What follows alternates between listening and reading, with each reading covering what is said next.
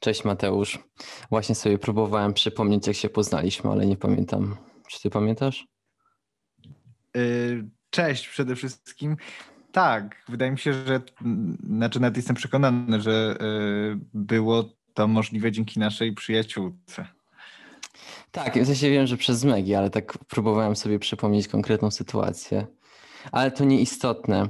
Rozmawiam dzisiaj z y, Mateuszem Milczarkiem i ma wiele tytułów, ale może zacznę od tego, że dowiedziałem się niedawno, że mając niespełna 16 lat, publikował artykuły w Gazecie Wyborczej. I jak to się stało, Mateusz? Że tak w ja młodym wieku. Nie, nie, nie mam żadnych tytułów póki co. Eee, Mateusz jest skromny. Posiadam, posiadam jedynie obywatelstwo polskie i, i na tę chwilę e, wykształcenie średnie, ale studiuję. A zupełnie poważnie, jak to się stało? Wiesz co, to był zbieg wielu różnych okoliczności. E, ja wtedy napisałem egzamin gimnazjalny. Mm, miałem dużo wolnego czasu. Poznałem wspaniałą, myślę, że jedną z najlepszych dziennikarek w Polsce, e, Justynę Suchecką, która wzięła mnie pod swoje skrzydła i tak rozpocząłem pracę w Gazecie Wyborczej. E, się śmieliśmy, że to był nie, niekończący się staż, bo rzeczywiście e, trwał kilka, ta, ta współpraca trwała kilka dobrych lat. Mm, no, więc tak to, tak to się złożyło, a zaczęło się od wiadomości na Facebooku. Okej, okay, i o czym pisałeś w Gazecie Wyborczej? E, przede wszystkim o młodych osobach, o edukacji, takim tekstem, z którego chyba jestem najbardziej, najbardziej dumny, najbardziej zadowolony, to był mm, artykuł dotyczący e, niesprawiedliwości przy przyznawaniu świadczenia 500. Chodziło o domy dziecka. Mm, mianowicie e, dzieci, które są w domach dziecka, nie, nie były objęte tym świadczeniem po tym tekście. E, ten tekst w ogóle był bardzo e, szerowany i udostępniany przez agencje prasowe, więc to, to gdzieś był dowód na to, że, że, że dziennikarstwo ma faktyczny sens. W sensie, wiesz, taki dowód na własnej skórze i że pisanie ma sens i wpływ. Mm, no i tam nawet była zapowiedź wtedy, że, że podejmą jakieś prace w tym zakresie. E, więc no z tego byłem szczególnie zadowolony. Okej, okay, mam, mam teraz dwa pytanka. E, jedno dotyczy mojego, twojego mikrofonu. Czy myślisz, że mógłbyś go przesunąć trochę na prawo albo lewo, żeby było ciebie lepiej widać? Tak. Okej, okay, dobra, już jest lepiej. E, Okej, okay, więc e, jest, masz 16 lat, piszesz dla Gazety Wyborczej i dobrze ci to wychodzi, rozumiem. I co się dzieje z tobą dalej? co się dzieje ze mną dalej. Kończę liceum. E, w międzyczasie zaczynam współpracę z Rzecznikiem Praw Dziecka Markiem Michalakiem. E, właściwie ją zaczęliśmy po tym tekście o 500, bo to rzecznik wystąpił w tej sprawie do, do ministerstwa i w ogóle do rządu. No i zostałem jego e, doradcą. To też była bardzo fajna przygoda ze służbą publiczną, bo myślę, że, że rzecznik Michalak jest e, e, tej służby bardzo dobrym przykładem. Zresztą w ogóle Polska ma jakiś, no może z kilkoma wyjątkami, ale szczęście do rzeczników praw dziecka i, i rzeczników praw obywatelskich tak na marginesie. No i, i, jeździliśmy po Polsce, nad po świecie. Rozmawiałem z różnymi e, przefajnymi młodymi osobami o ich potrzebach, o ich problemach. Reprezentowałem rzecznika, opiniowałem różne rzeczy. Bardzo fajna przygoda wow. i też taka. Znaczy to jest bardzo specyficzny urząd. I faktycznie e, Marek Michalak się zawsze śmieje, że e, stoi po właściwej stronie mocy i coś w tym jest, bo e, jak ktoś broni dzieci, no to ciężko mieć do niego mm, zastrzeżenia i zresztą w tych wszystkich sondażach zaufania publicznego to Biuro Rzecznika mm, Praw Dziecka było bardzo wysoko. Nawet wydaje mi się, że kiedyś na, na pierwszym miejscu, ale nie, nie jestem pewny. W każdym razie e, zajmowało wysokie miejsce. Na o czymś to świadczy. I czego się nauczyłeś, e, będąc doradcą Rzecznika Praw Dziecka? Jaka, albo inaczej, jaka jest taka jedna największa lekcja, jaką wyniosłeś z tego? Jeżeli miałbyś teraz tak powiedzieć. Mhm. Znaczy, dla mnie to na pewno było bardzo rozwijające, jeżeli chodzi o odpowiedzialność, yy, która spoczywa na osobie pełniącej jakiś wysoki urząd yy, publiczny.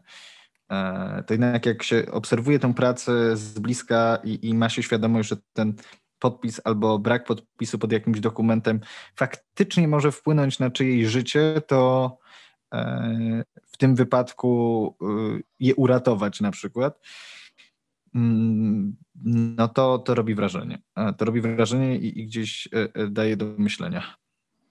Okej. Okay. I rozumiem, że o, już jakby ten etap bycia doradcą jest skończony i przyszedłeś na coś innego jeszcze. I w ogóle to masz teraz no 21 lat?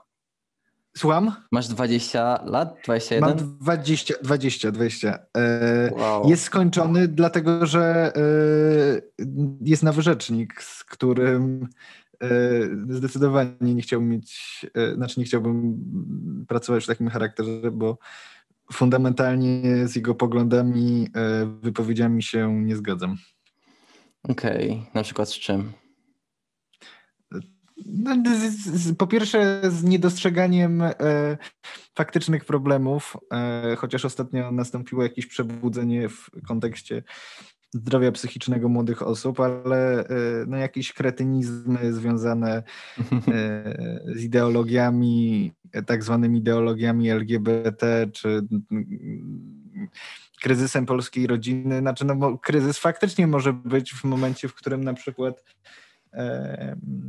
dzieci są bite, maltretowane czy wykorzystywane seksualnie, ale tu niestety nie, nie o takie kwestie e, chodziło. Okej, okay. I, i robiłeś to, kiedy miałeś ile lat? Współpracowałem z Rzecznikiem Praw Dziecka? Tak. Wiesz co, no byłem w liceum, czyli e, okay. zaraz sobie to obliczę. To, to, to miałem i ile to trwało tak w ogóle? To trwało, słuchaj, y, równy rok, dlatego że y, od, to był grudzień 2017 roku do grudnia 2018. Okej, okay, e, dobra. No czyli... więc miałem 17 i 18 lat.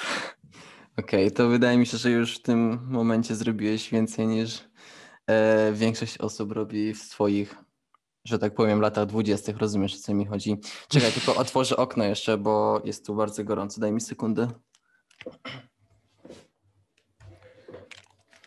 Zresztą okay, z rzecznikiem, jeszcze wracając do tego, to z rzecznikiem y, Markiem Michalakiem wciąż współpracujemy przy różnych okazjach. Ja, ja jestem y, ekspertem w jego, znaczy w instytucie, którym zarządza, Instytucie y, Praw Dziecka imienia Janusza Korczaka. Ostatnio nawet nagrywaliśmy wspólnego live'a na, na Instagramie, więc jesteśmy w ciągłym kontakcie. To bardzo fajnie. Czy ty próbujesz zawsze utrzymać kontakt z ludźmi, z którymi pracujesz? Znaczy z ludźmi, których lubię i cenię, owszem. Okay. A na szczęście mam, e, znaczy mam, mam to szczęście, że e, moi pracodawcy czy współpracownicy y, są bardzo fajnymi osobami, więc, więc tak, także na tej stopie powiedzmy towarzyskiej się lubimy. Więc. Gdzie ty chodziłeś do liceum w ogóle? Nie na Bednarską? Nie, do Czackiego e, w Warszawie. Jak wspominasz swoje liceum? A bardzo dobrze. To myślę, że też był okres, w którym e, aktywistycznie się rozwinąłem dzięki e, także pewnie wyrozumiałości moich nauczycieli, wyrozumiałości w kontekście moich licznych nieobecności, hmm. ale e, ręczę, że większość była w słusznym celu. Nie były to jakieś karygodne wagary. I czy myślisz, to w ogóle fajne Hmm, Słucham? kontynuuj. Nie, nie, kontynuuj. Nie, mówię, że to w ogóle fajne liceum, bo mm, jest tam bardzo wiele osób e, artystycznie zaangażowanych i takie otwarte umysły tam chodzą. E, Fajnych ludzi tam bardzo poznałem. Mm, Myślę, że też e, trafiłem na kilkoro takich nauczycieli, na przykład na, na moją polonistkę, panią profesor Ewę Juszczak, którą serdecznie pozdrawiam, które miały wpływ na, na to, kim jestem i, i, i na kształtowanie się mojego charakteru, wiedzy, wartości. I myślisz, że to właśnie liceum cię e, ukształtowało w taki sposób, że. Bo właśnie wiesz, bo wydaje mi się, że coraz bardziej idziesz takie, taką polityczną stronę. Mogę, może się mylę. I, I czy zawsze tak było, odkąd byłeś mały? Czy jakoś tak w liceum stwierdziłeś, że to jest coś dla ciebie? Wiesz co, ostatnio mi e, chyba Facebook przypomniał em, zdjęcie z podstawówki, gdzie były jasełka. Ja byłem jednym z trzech, kró- z trzech królów, więc może, może Okej. rzeczywiście tak od urodzenia, a, a zupełnie poważnie to e, mnie się wydaje, że to wszystko jest em, jakiś proces i po prostu kolejne wydarzenia wpływają na to, e, znaczy na odkrywanie tego, w czym się najlepiej czujemy. Mnie mm, może nawet nie sama polityka sprawia przyjemność, ile poczucie, że mam wpływ na otaczającą mnie rzeczywistość i Hmm. że w jakiś sposób mogę przynajmniej próbować, mm, aby ten świat e, był lepszy. E, Ale też mam, wiesz, takie poczucie gdzieś e, e, fundamentalne, że, mm, że jesteśmy w takim momencie, że, że ciężko, jeżeli jest się świadomym obywatelem czy obywatelką, nie być zaangażowanym politycznie. Ja w ogóle A. jestem zwolennikiem rozszerzania tego pojęcia polityki. Tomasz Mann, noblista z literatury, takie ładne zdanie kiedyś sformułował, że nie ma niepolityki, wszystko jest polityką. Hmm. I, I to myślę, że jest prawdziwe, e, jak sobie pomyślimy, że to jaką na przykład teraz służbę zdrowia e, zastaniemy, kiedy odpukać, zachorujemy na koronawirusa, czy do jakiej szkoły będziemy chodzili, czy e, to, jak państwo sobie poradzi, czy w ogóle państwa poradzą sobie z katastrofą klimatyczną, no to wszystko jest polityka i to bezpośrednio wpływa na nasze życie. Więc e, e, Okej. myślę, że, że, że ciężko być w obecnej sytuacji, także obecnej sytuacji, w której Polska się znajduje, bycia politycznym. Okej, rozumiem.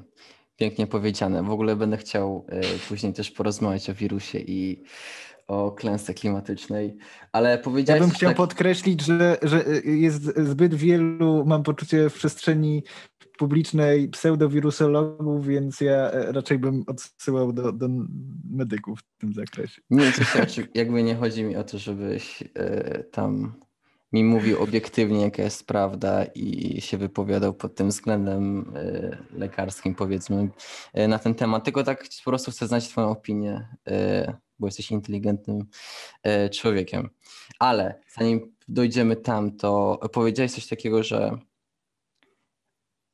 nie, że lubisz, ale tak wspomniałeś o, o tym, żeby mieć wpływ na ot- ot- otaczające, otaczającą cię, przepraszam, rzeczywistość i jakoś sprawiać, żeby świat był lepszym miejscem. Coś takiego, coś ten deseń powiedziałeś. Tak I powiedziałem, czy potwierdzam. to, czy to jest, czy to jest e, twój główny cel w życiu? o Jezu, to jest jakieś bardzo głębokie i filozoficzne pytanie. E, Wiesz, no, ja mam poczucie, mm, że jeżeli się zaspokojone e, podstawowe potrzeby życiowe i generalnie jest się szczęśliwym człowiekiem, zdrowym, młodym, e, no i właściwie nie mającym na co szczególnie narzekać, e, no to powinno się tym szczęściem dzielić i, i jakoś ta redystrybucja dóbr powinna zachodzić także w tym obszarze. Jak się ma, nie wiem, zasoby intelektualne, materialne, energetyczne, no to nie można tylko samemu z nich korzystać, tylko, tylko w jakiś sposób się starać tym dzielić. To tak myślę, że, że, że tak powinno funkcjonować. Też tak myślę, więc... to piękna wizja, ale wydaje mi się, że nie niekoniecznie każdy tak myśli i zastanawiam się, co sprawia, że ty tak myślisz. Mm. Wiesz co, jeszcze nie zdążyłem odpowiedzieć na pierwsze pytanie, czy to o, jest mój życiowy cel. E, znaczy, myślę, że w, w kontekście zawodowym to, to tak, bo e, wszędzie, gdzie, gdzie pracowałem, e, miałem poczucie, że to ma wpływ na właśnie otaczającą mnie rzeczywistość, a nie jest takim jakimś nie wiem, mechanicznym wklepywaniem danych w Excela. Ja ten wpływ społeczny gdzieś muszę mieć chyba w każdej pracy i nie wyobrażam sobie mm, pracy bez sensu e, poza, poza kwestiami materialnymi, e, a przynajmniej nie chciałbym być w takiej sytuacji, żebym musiał tak pracować. E, to na pewno, no oczywiście gdzieś moim celem życiowym jest moje szczęście poza tym, ale w sensie takim zawodowym to, to na pewno. To jest dziś dla mnie bardzo ważne. Okay, a zadałeś jeszcze pytanie, dla, dlaczego no to myślę, że trochę już odpowiedziałem na to pytanie wcześniej. E, to jest efekt e, wielu czynników, jakiejś drogi, którą przechodzę, czy przeszedłem dotychczas, e, wychowania osób, które spotkałem, tego pewnie też co czytałem. Okay. Zresztą wszystkim aktywistom i aktywistkom albo osobom, które tracą nadzieję, polecam książkę Nadzieja w mroku Rebeki Solnit, e, e, napisana w sumie już kilka lat temu, e, bo Bush był prezydentem wtedy, ale, ale aktualna i bardzo aktywizująca. Okej, okay, a wspomniałeś też o, że też jakimś celem jest twoje personalne szczęście i jak tak. się objawia, jak wygląda po prostu personalne szczęście dla ciebie? e, no, ja myślę, że to jest cel jednak każdego z nas, e, żeby być szczęśliwym. E, no, nie, nie mam, tak jak mówię, powodów do narzekania. E, e, jestem zdrowym mm, człowiekiem, mającym fajnych przyjaciół, fajną rodzinę, fajną okay. dziewczynę. E, więc Czyli nie brakuje mi teraz. Słucham? Czyli jesteś teraz szczęśliwy. Zdecydowanie tak. tak. Okej, okay. mimo całej sytuacji, która panuje w kraju, nie dajesz się rozumieć. No to oczywiście, że to, to wpływa e, na mój stan, e, ale, ale no nie, no gdzieś się też staram to e, rozgraniczyć. Okay. Na tyle, na ile to jest możliwe. No. no może nie jest możliwe jak e, podczas przykład protestu e, e, strajku kobiet musiałem uciekać przed gazem i jakimiś po prostu, nie wiem, no, przestępcami, bojówkarzami, którzy wyskoczyli za bramę, no to, to wpływa wtedy na mój stan psychiczny i, i w jakiś sposób też fizyczny. Ale, ale no nie, no jednak gdzieś myślę, że trzeba rozgraniczać te kwestie, przynajmniej próbować. A propos protestów, e, zastanawiam się, jak myślisz, gdzie, gdzie to wszystko prowadzi? W jakiej sytuacji wylądujemy za rok?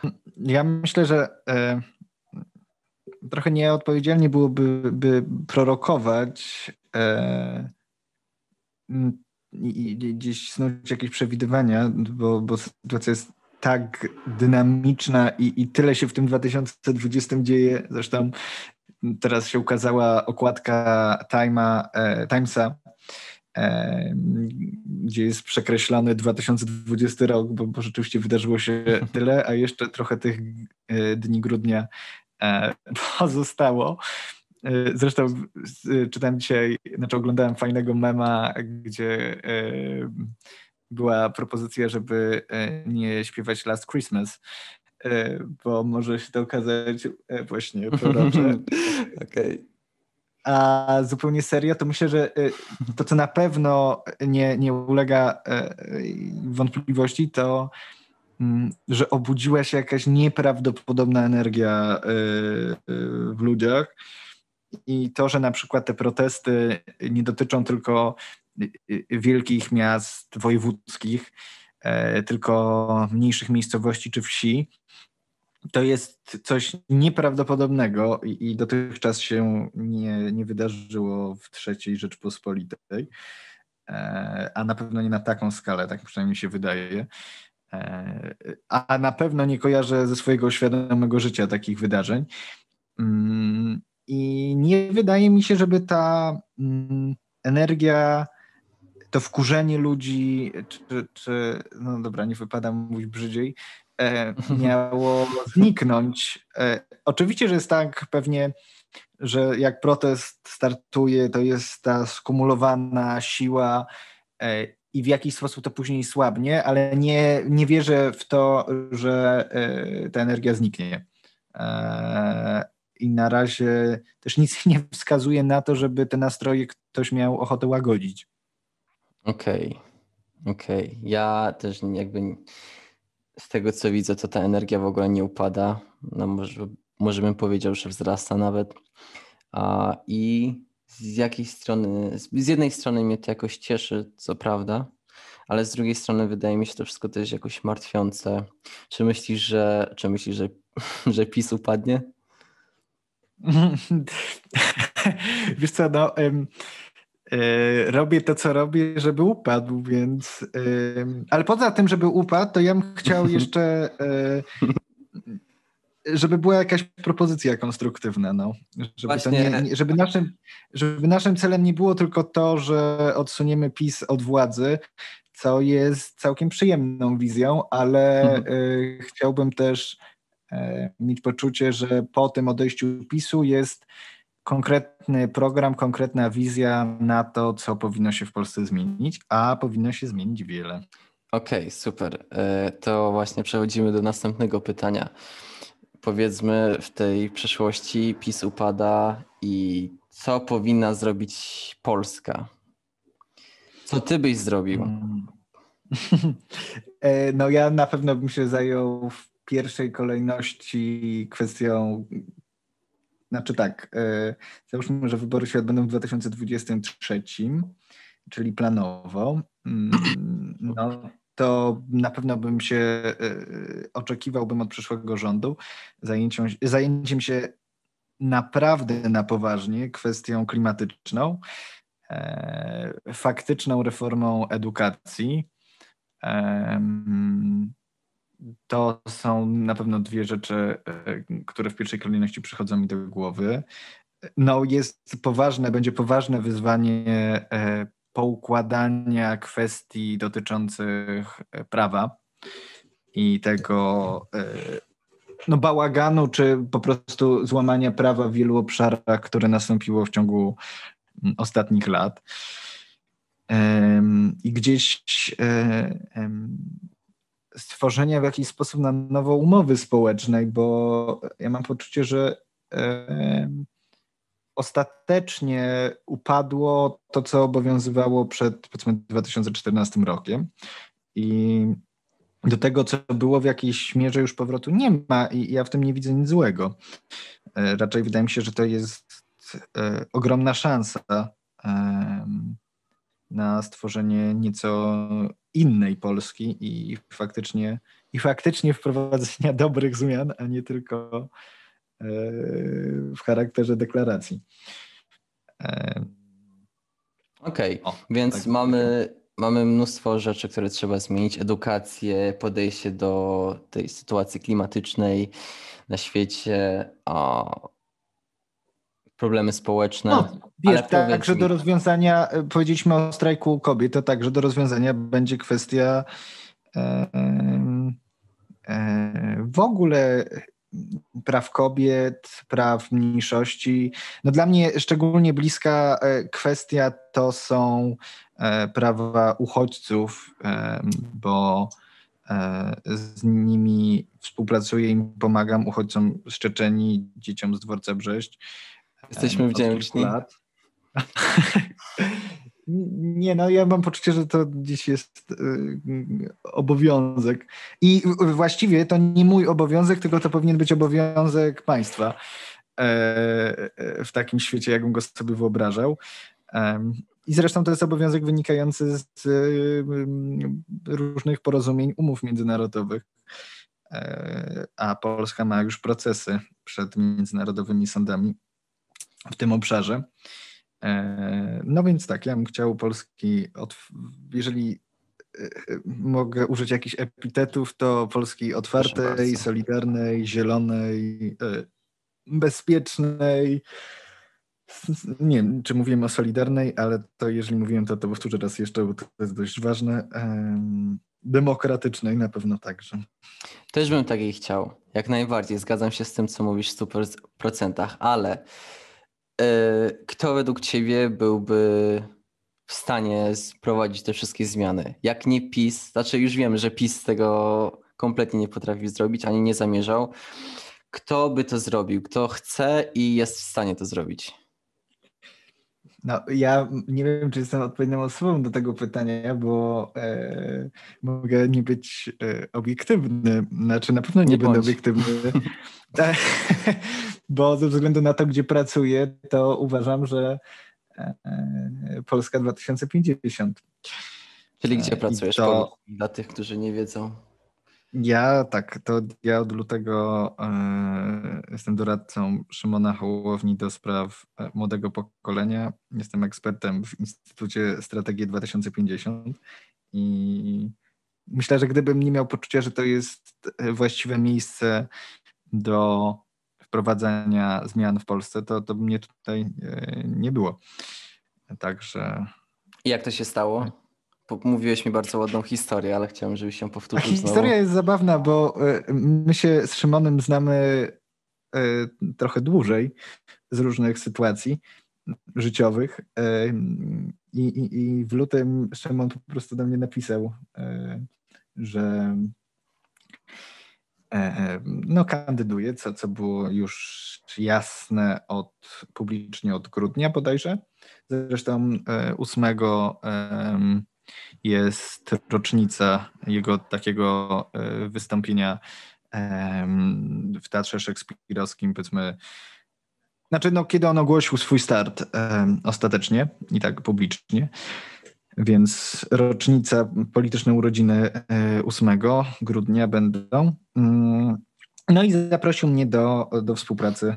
E, nie mógł długo znaleźć do mnie e, kontaktu, ale znalazł przez Facebooka i, i umówiliśmy się na spotkanie, porozmawialiśmy o tym, w czym się różnimy, a co nas łączy podkreślam, że łączy nas znacznie więcej rzeczy. E, a to, że się różnimy, myślę, że też jest fajne, bo e, dla mnie jakimś niepokojącym sygnałem jest, kiedy wokół kandydata czy polityka znajdują się osoby, które w każdym obszarze mu przyklaskują i się we wszystkim z nim zgadzają. To wtedy nie wiem, jaki jest sens otaczania się doradcami poza kwestiami wizerunkowymi. No i y, rozpoczęliśmy tę współpracę. E, ja mogę uczciwie powiedzieć, że odkąd działamy od lutego, e, to nie miałem chwili jakiegoś e, zwątpienia, czy takiego, powiedzmy, dylematu, czy, czy jestem w właściwym miejscu. I też sobie powiedziałem, że, że póki będę się czuł z tym, co robię w porządku, to, to będę, będę robił, więc, więc tym bardziej cieszę się, że nie ma tu żadnych e, zgrzytów. Hmm. Więc y, jakby trochę sam. Znaczy nie odpowiem na twoje na pytanie, które sam zadałem, ale pytałem się, jak, jak, kto jak nie PiS i rozumiem, że ty wierzysz, że na przykład e, Hołownia to jest odpowiedź. Yy, nie sam Hołownia, ale, ale Hołownia i jego yy, ludzie. Tak. Okej. Okay. Okej. Okay. Rozumiem.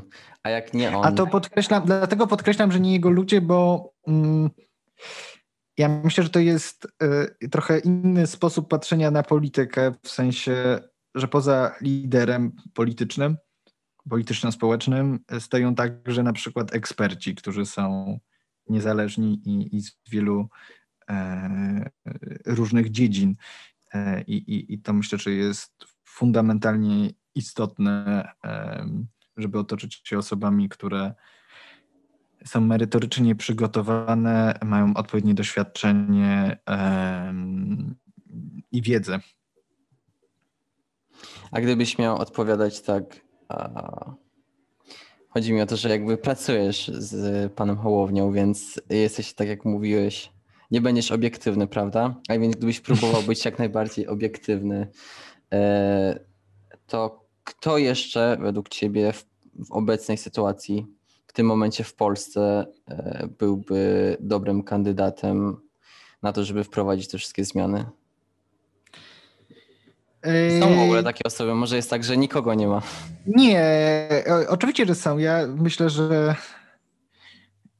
niemal w każdym ugrupowaniu yy, politycznym yy, znajduje takie osoby, które, które wprowadzają nową jakość do, do polskiej polityki.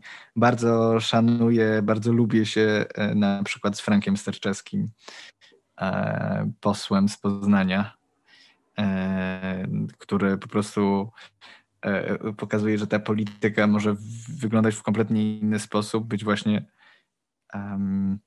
bardziej zbliżona do, do potrzeb, problemów obywateli i obywatelek.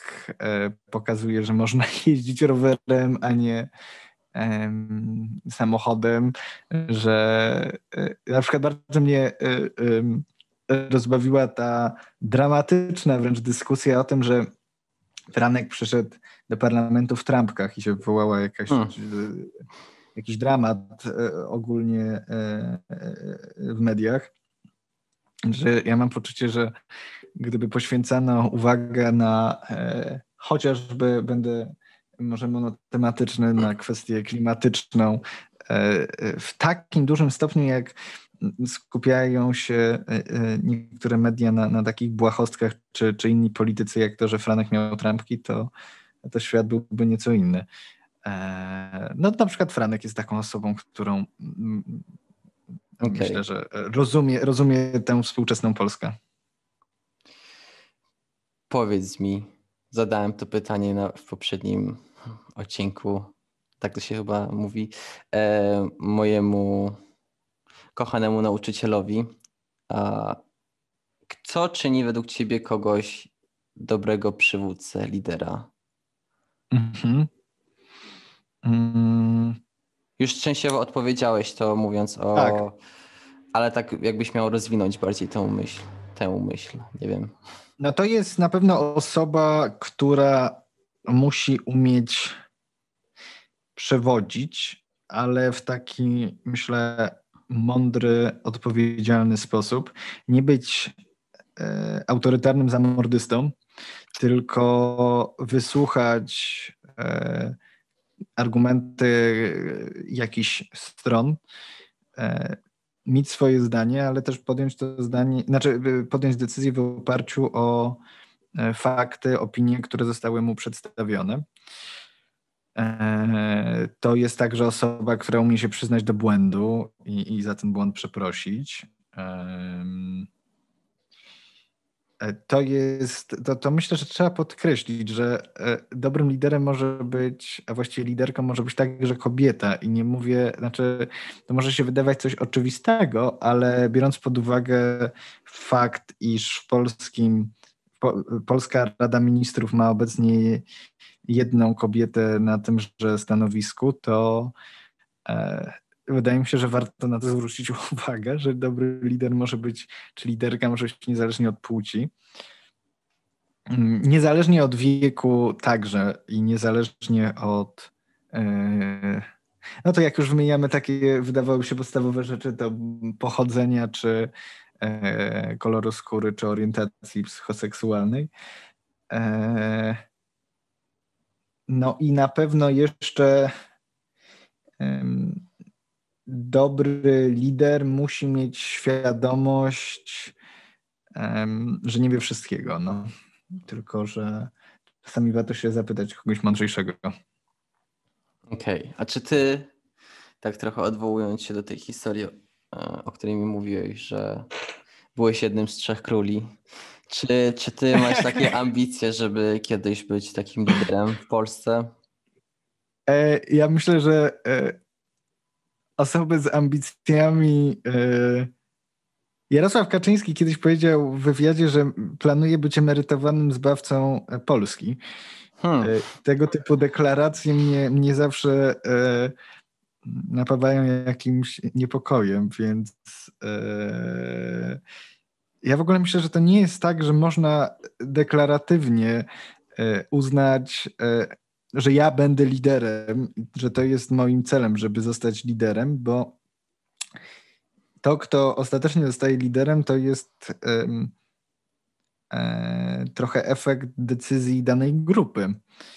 E, I to osoby, które tak ochoczo podejmują się takich deklaracji, to, to myślę, że, że, że nie tędy droga. Znaczy, ten tytuł umownego lidera trzeba, trzeba o niego zapracować, na niego zapracować i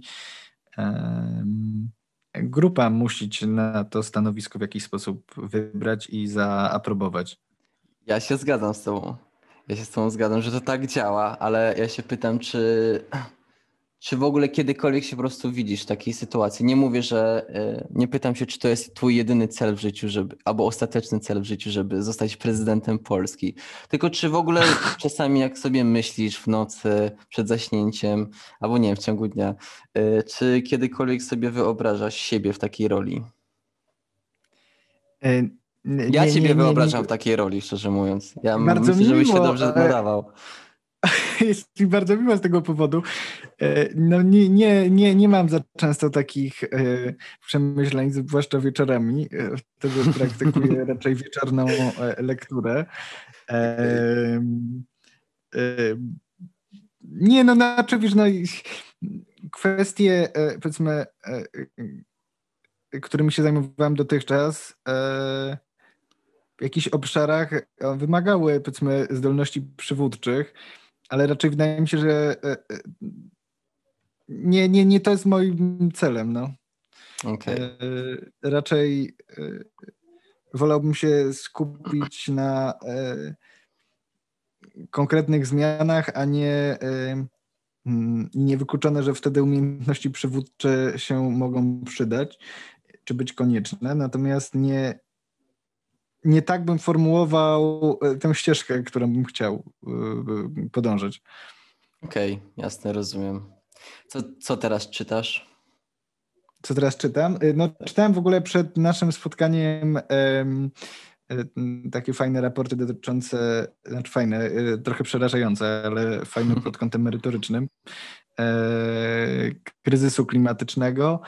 Czytam, co ja tu mam obok siebie? E, o, na przykład to, to dla przyjemności czytam e, Michała Nogasia wywiady e, z e, pisarzami e, pod tytułem Z niejednej półki. E, gruba książka, której jest ile? Kilkadziesiąt, 37 rozmów na prawie 700 stronach. O, Podobno sporo. się czyta to 14 godzin. To dla przyjemności. I jeszcze sobie odświeżam w poszukiwaniu różnych danych książkę, którą kiedyś y, jakiś czas temu już czytałem, ale pożyczyłem ją i zniknęła w niewyjaśnionych okolicznościach, mianowicie y, doktora Jakuba Sawulskiego, pokolenie 89, y, Młodzi o polskiej transformacji. Książka po prostu z fantastyczną bibliografią i z fantastycznymi danymi. E, na temat doświadczeń na rynku pracy, e, mieszkalnictwa i w ogóle tego, jak widzą Polskę e, młode osoby z pokolenia 89. Bardzo polecam. Okay. Okazuje się, że nie chodzi tylko młodym osobom o Netflixa. Jak to nie? No tak się złożyło. Wow. Co, co, co robi Mateusz, kiedy poza czytaniem, kiedy nie zajmuje się problemami społecznymi i nie próbuje naprawić świata? Co robi dla przyjemności? Chwilowo robię niewiele, bo jestem unieruchomiony przez złamanie stopy.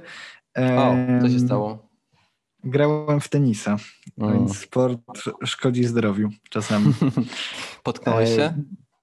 E, tak, e, koniecznie chciałem odebrać piłkę. Nawet ją mm. odebrałem, ale e, Gratuluję. skończyło się to. Było warto? No nie, bo przez 6 tygodni jestem średnio sprawny, jeżeli chodzi o chodzenie. No ja lubię bardzo biegać na przykład. E, to, to tam myślę, że dodaje mi e, energii. I to też jest takim wyłączeniem się. O, moim odkryciem ostatnim to chyba jest kwestia pandemii, są podcasty. E, moim Więc też. Bardzo, bardzo, bardzo lubię. Ostatnio oglądałem podcastów. Tak. Właśnie dzisiaj słuchałem raportu o stanie świata Dariusza Rosiaka. Świetna, cotygodniowa, e, dwugodzinna rozmowa z ekspertami na temat tego, co się dzieje na świecie. E, co ja tam jeszcze mam? No oczywiście słucham podcastów z naszego najlepszego radia, z dobrego radia, e, które polecam. Podcast powszechny, czy słucham także e, podcastów Pisma,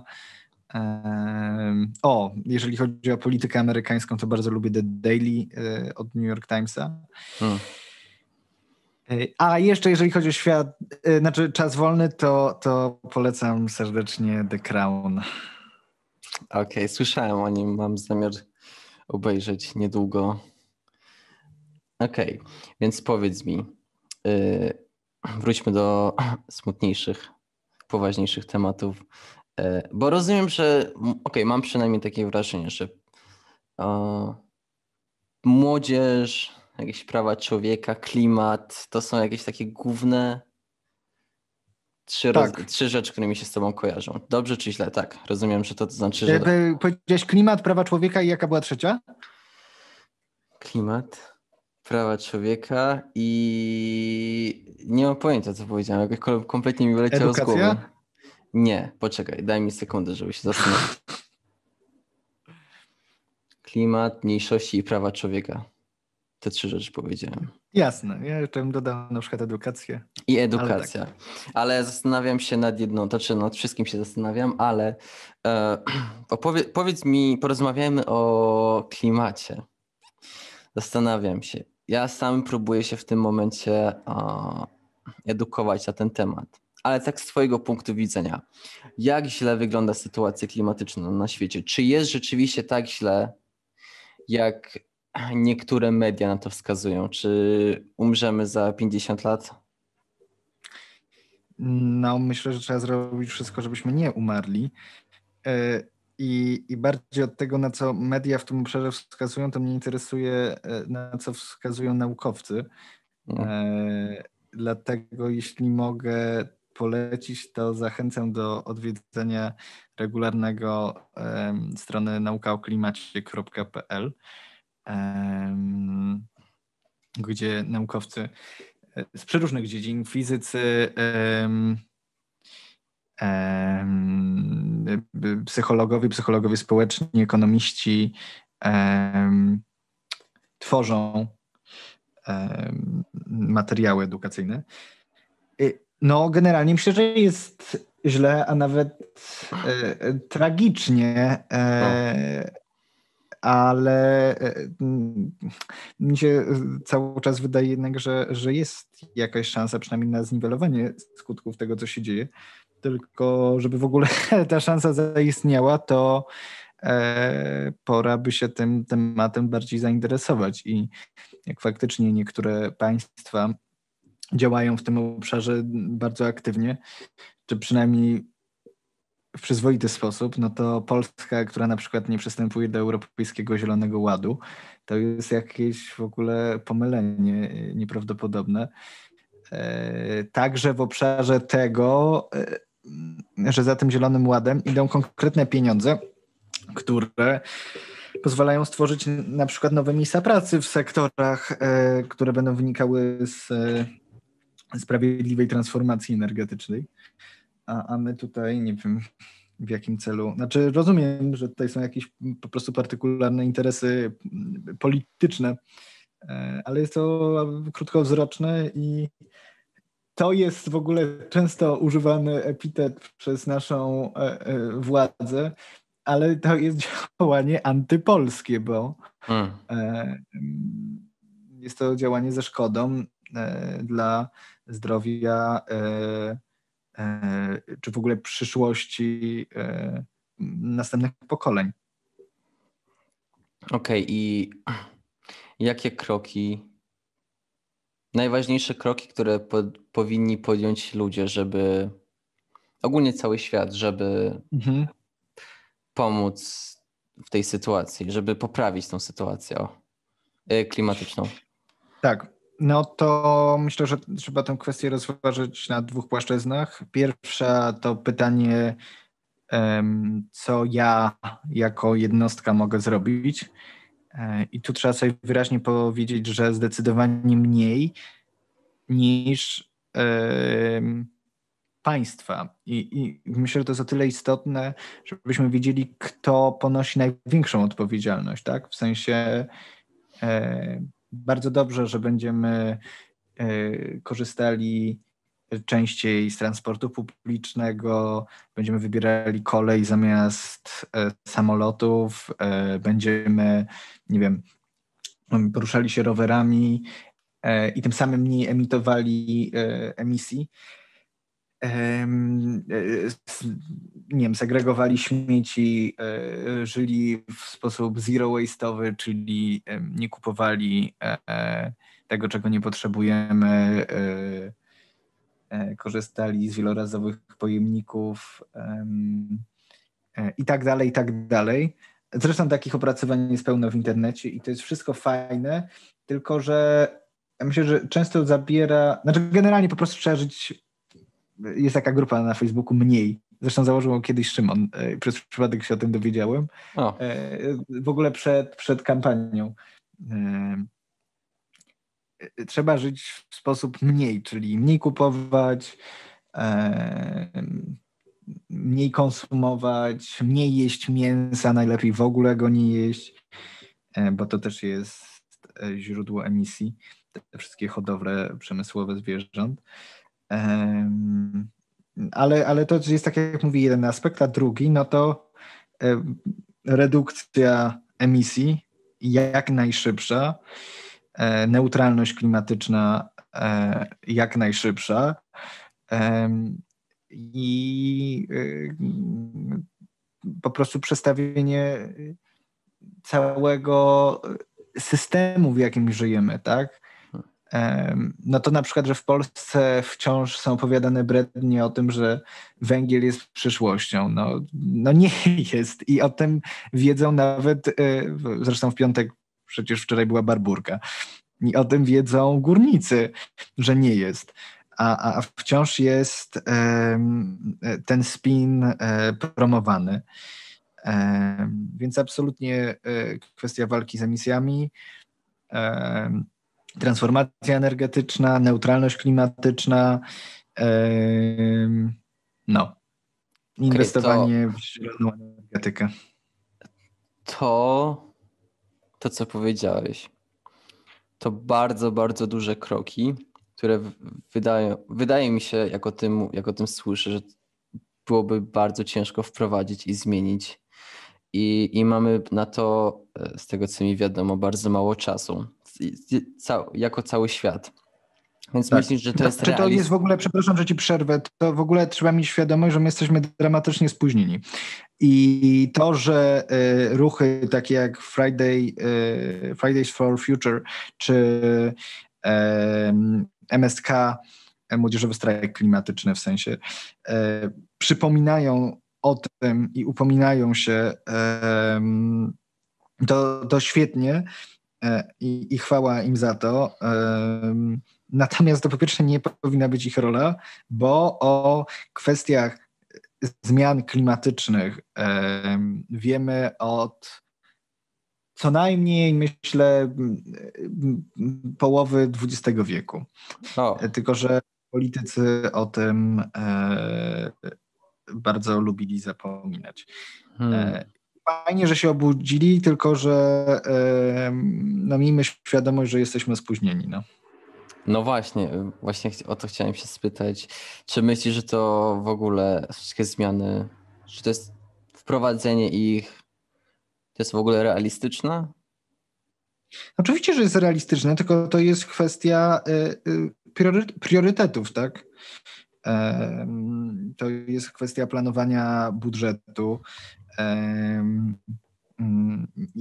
inwestycji, tak? No, jak się planuje budżety państwa, no to wiemy, na co idą największe pieniądze. E, I Ja nie wiem. może.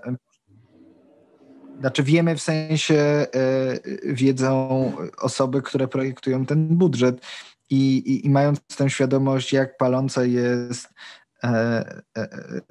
jakim palącym problemem jest kwestia walki z katastrofą klimatyczną, Okej. można ten budżet nieco inny sposób konstruować. No ale. No, ale do tego chyba potrzeba także zmiany władzy.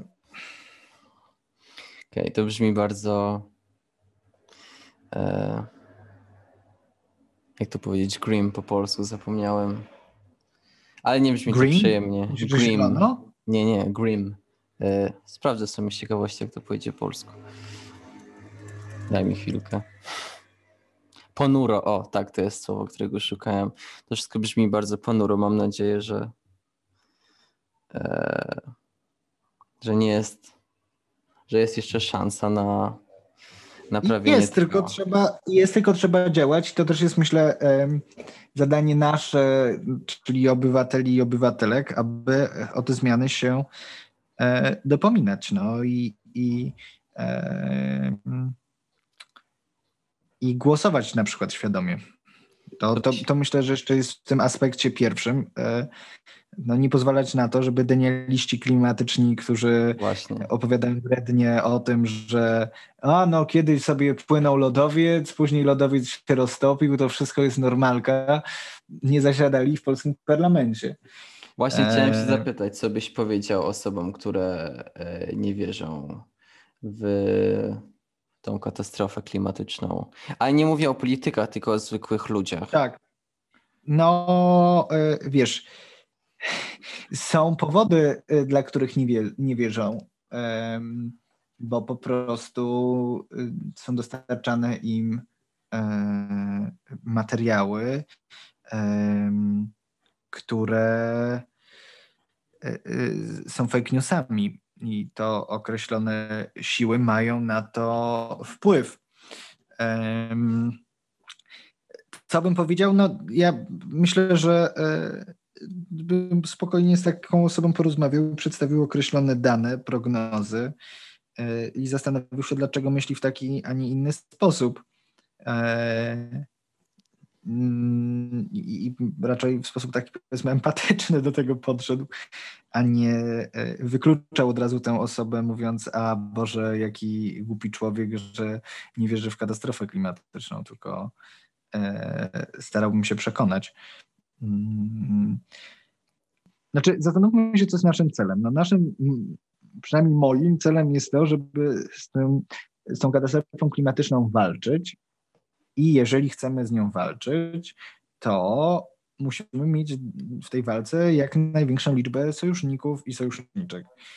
E, I to jest nasz cel, żeby jak najwięcej osób wciągnąć na ten zielony pokład, Em, a nie po prostu okopanie się w swojej e, fantastycznej, progresywnej, e, świadomej pozycji i bekowanie z ludzi, którzy myślą w inny sposób. Po to, że myślą w inny sposób, z wielu różnych rzeczy wynika. Czy, czy patrzysz, patrzysz pozytywnie na nasze pokolenie? Myślisz, że sobie poradzimy w przyszłości? tak, znaczy ja nie widzę powodu, żebyśmy mieli sobie nie poradzić. E, Chociaż teraz się ukazał taki bardzo alarmujący raport Światowej Organizacji Pracy, gdzie to pokolenie, które obecnie jest w, w szkole czy na studiach, czyli my, e, jest nazywane Generation Lockdown. I prognozy są takie, że to odbije się bardzo poważnie, w sensie e, po pierwsze, wiele młodych osób utraciło swoją pierwszą no, niestabilną siłą rzeczy, bo chociażby dlatego, że, że spora część pracowała w gastronomii, e, która no, jest założenia pierwszą ofiarą lockdownu. To, czy, czy, czy po prostu są ofiarami w sensie edukacyjnym, bo otrzymają znacznie słabszą edukację i, i będą gorzej wyedukowanymi osobami, więc E, jest to bardzo alarmujące. I tym samym, jak pytać mnie wcześniej, co powinien zrobić ten nowy rząd, to zaproponować konkrety tym e, osobom, e, młodym osobom, którym będzie ten start, ponowny start w dorosłość trzeba będzie ułatwić. Okej, okay, ale ogólnie jesteś pozytywnie, pozytywnie nastawiony. Ja generalnie jestem pozytywnie nastawiony. Okej, okay, ogólnie na przyszłość też, tak? W sensie nie tylko na nasze pokolenie, ale na ogólną przyszłość, tak. rozumiem, też dobrze patrzysz. Ja w ogóle nie, nie, nie, nie widzę y, sensu w, bycia, w byciu y, y, osobą, która neguje wszystko i, i zakłada, że będzie tragedia, bo wtedy nie, nie widzę sensu tego, co, co robię. Hmm. To też nie chodzi o być hura optymistą pod tytułem nie, w ogóle się wszystko zmieni, bo E, e, skala na przykład dewastacji wymiaru sprawiedliwości w Polsce jest tak ogromna, że to będzie kolosalna robota, żeby to wszystko naprawić i później jeszcze ulepszyć, bo to, że e, w wielu obszarach, nie wiem, chociażby tego, jak niektóre sprawy sądowe długo trwają, no to, to, to te diagnozy są, są słuszne, tylko sposób naprawy jest E, czymś tragicznym i, w ogóle nie, nie, nie ulepszono. No, polecam zobaczyć, ile trwają procesy po tych wybitnych reformach sprawiedliwości. Okej, okay, e... czyli e, jesteś nastawiony to jest, na to, optymi, optymistyczny realizm. No dobrze, to bardzo fajne nastawienie, cieszę się. Właśnie e, kiedy rozmawiałem ostatnio z e, panem Maciejem, to, który też jest e, takim realistycznym optymistą, mówiłem mu, że to bardzo miło, bardzo miło słyszeć coś takiego od kogoś, bo też coś, czego przynajmniej mi brakuje. Zazwyczaj jestem, zazwyczaj jak widzę opinie dotyczące przyszłości, to jest to, są raczej negatywne, nie są wesołe. Więc jak słyszę kogoś, kto mówi, że wierzy, że będzie lepiej, a to bardzo mnie to cieszy. Wróćmy do mniej więcej 20 minut temu. Mówiłeś, albo mniej, nie pamiętam dokładnie. Rozum, mówiłeś, że współpracujesz od paru lat e, z uchodźcami z Czeczenii? Tak. Jak to się stało? Mm, to też był pewien przypadek. Spotkałem się z zastępczynią Rzecznika Praw Obywatelskich, dr yy, Hanną Machińską, która teraz wykonuje nawiasem mówiąc, znaczy to w ogóle jest fantastyczna profesjonalistka yy, i yy, po prostu przykład urzędnika czy urzędniczki w służbie, znaczy w służbie cywilnej to może złe słowo, ale po prostu państwowca, o tak bym to określił. I wykonuje teraz świetną robotę, jeżeli chodzi o ratowanie osób, które są zatrzymywane przez policję. Natomiast e, wracając do Twojego pytania, to mm, spotkałem się z nią, żeby omówić wizytę Rzecznika Praw Obywatelskich na konferencji, którą współorganizowałem. I zamiast omówić wizytę e, profesora Bodnara, to mm, pani e, e, doktor była po prostu przerażona rozmową z uchodźcami z Czeczeni. Powiedziała, że jest potrzebna jakaś natychmiastowa taka podstawowa pomoc w sensie produktów, higieny czy, czy żywności. No więc ja powiedziałem, że no, to, to zrobimy to, bo, bo mam takie, a nie inne liceum. I, I tak to się w sumie zaczęło. No teraz mogę spokojnie powiedzieć, że się przyjaźnimy e, i odwiedzamy się, znaczy odwiedzaliśmy się przy okazji różnych świąt.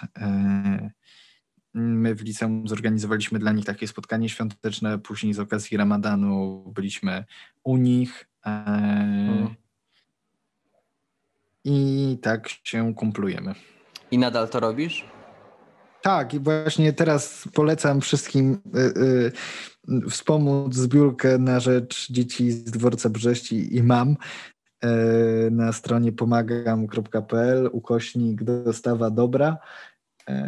No, lockdown jest bolesny także dla nich, dlatego że znaczy, czy, czy te ograniczenia w gospodarce e, dla mam, bo, bo utraciły właściwie w większości e, swoje źródło zarobku e, i, i, po prostu trzeba im pomóc. W tej pierwszej fali udało nam się zebrać wraz ze społecznością właśnie czackiego ponad 40 tysięcy złotych i jeszcze w międzyczasie rozwoziliśmy zakupy do konkretnych rodzin. E, więc mam nadzieję, że uda się teraz. E, póki co zebraliśmy 4 tysiące, cel to 10 tysięcy, więc serdecznie wszystkich zachęcam. Płacę się znowu po tym, e, po naszej rozmowie.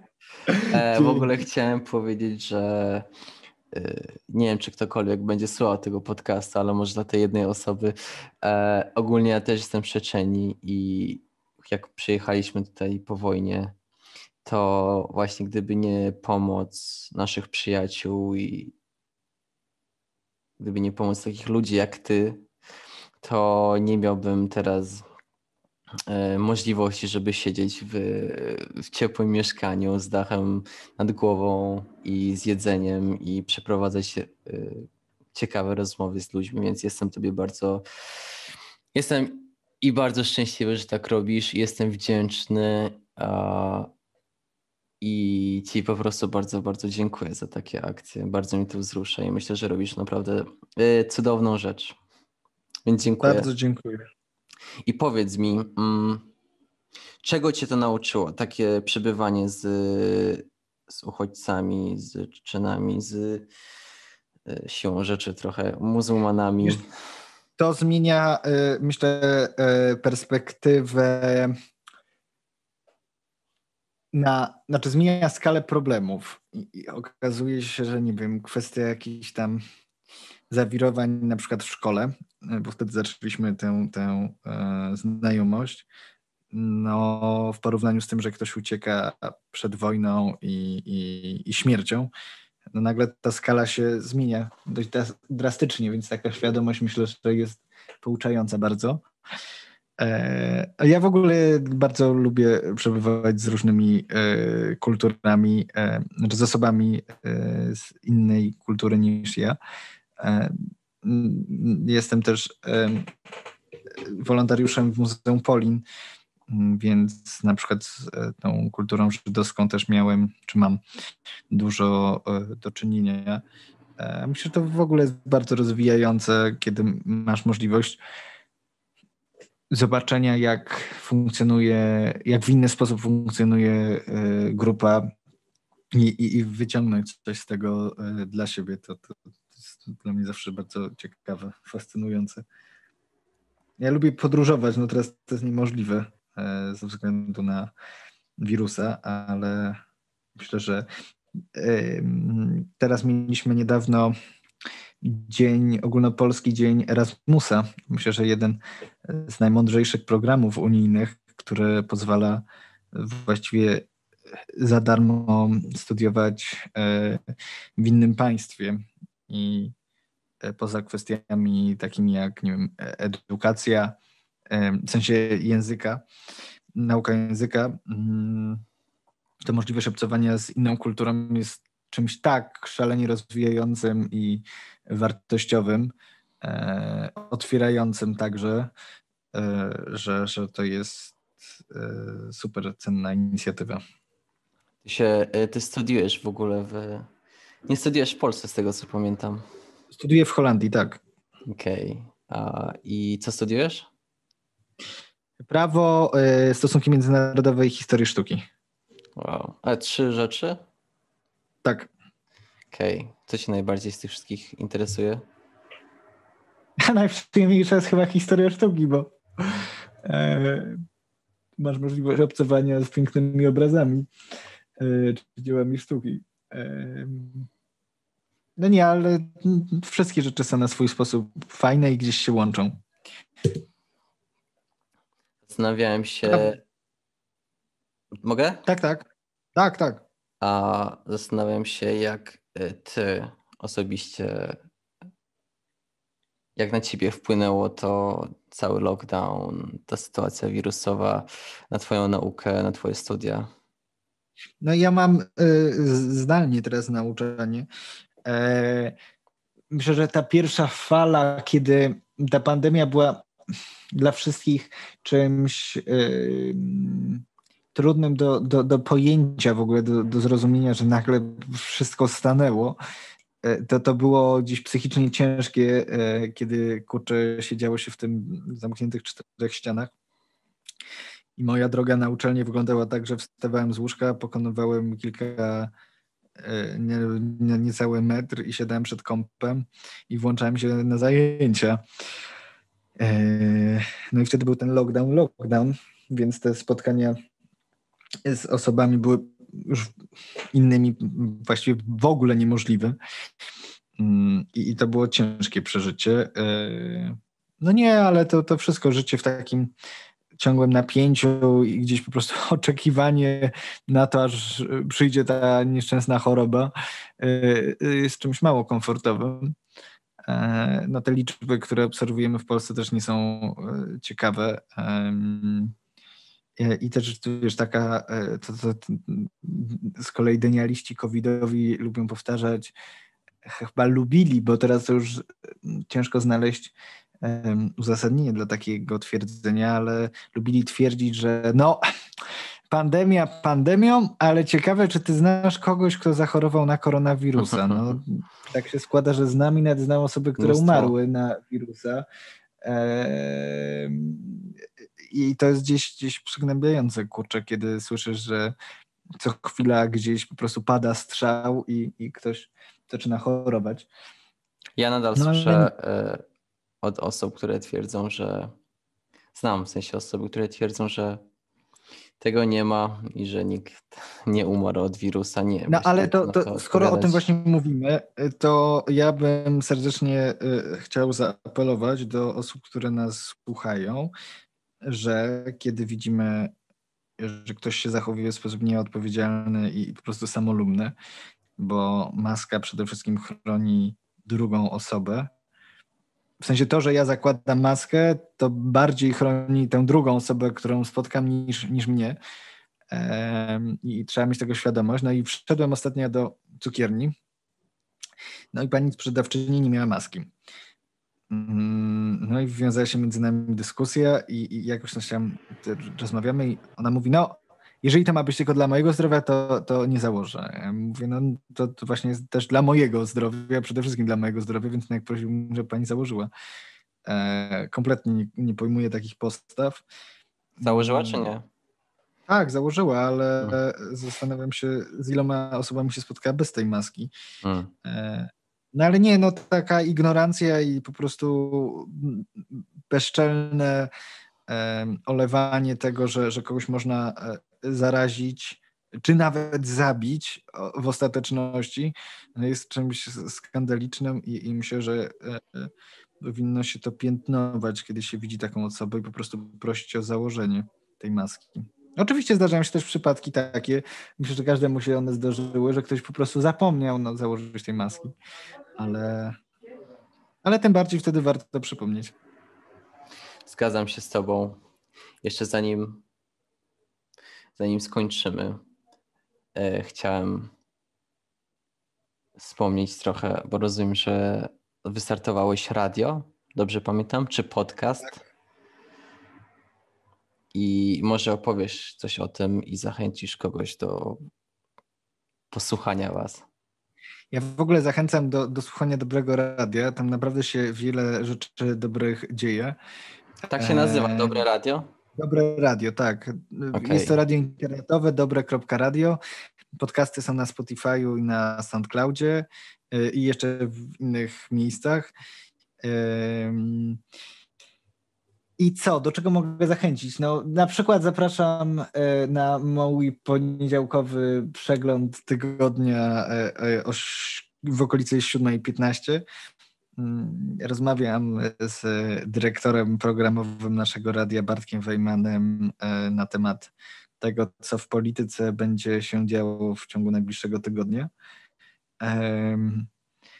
Zachęcam także do śledzenia podcastów serii Edukacja dla przyszłości, gdzie wraz z Przemkiem Staroniem, naszym ekspertem do spraw edukacji, nauczycielem roku 2018, czy teraz e, finalistą nagrody Global Teacher Prize, opowiadamy, znaczy poruszamy konkretne segmenty edukacyjne, które uważamy, że powinny się znaleźć.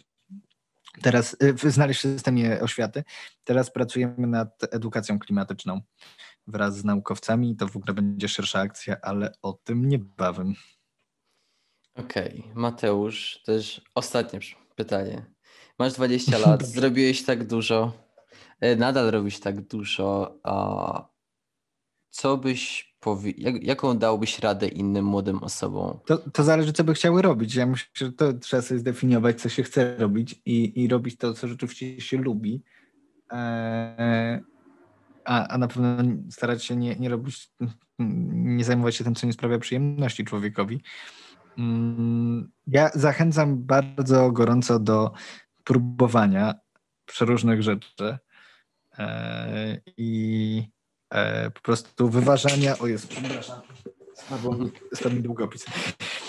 I wyważania y, nawet otwartych drzwi i po prostu jak ktoś wam nie chce pomóc, to atakować z innej strony i walczyć o swoje i się nie poddawać. Okej, dobra. To dziękuję Ci bardzo, Mateusz, e, za rozmowę. Dziękuję Życzę Ci miłego wieczoru. Trzymaj się. Dzięki.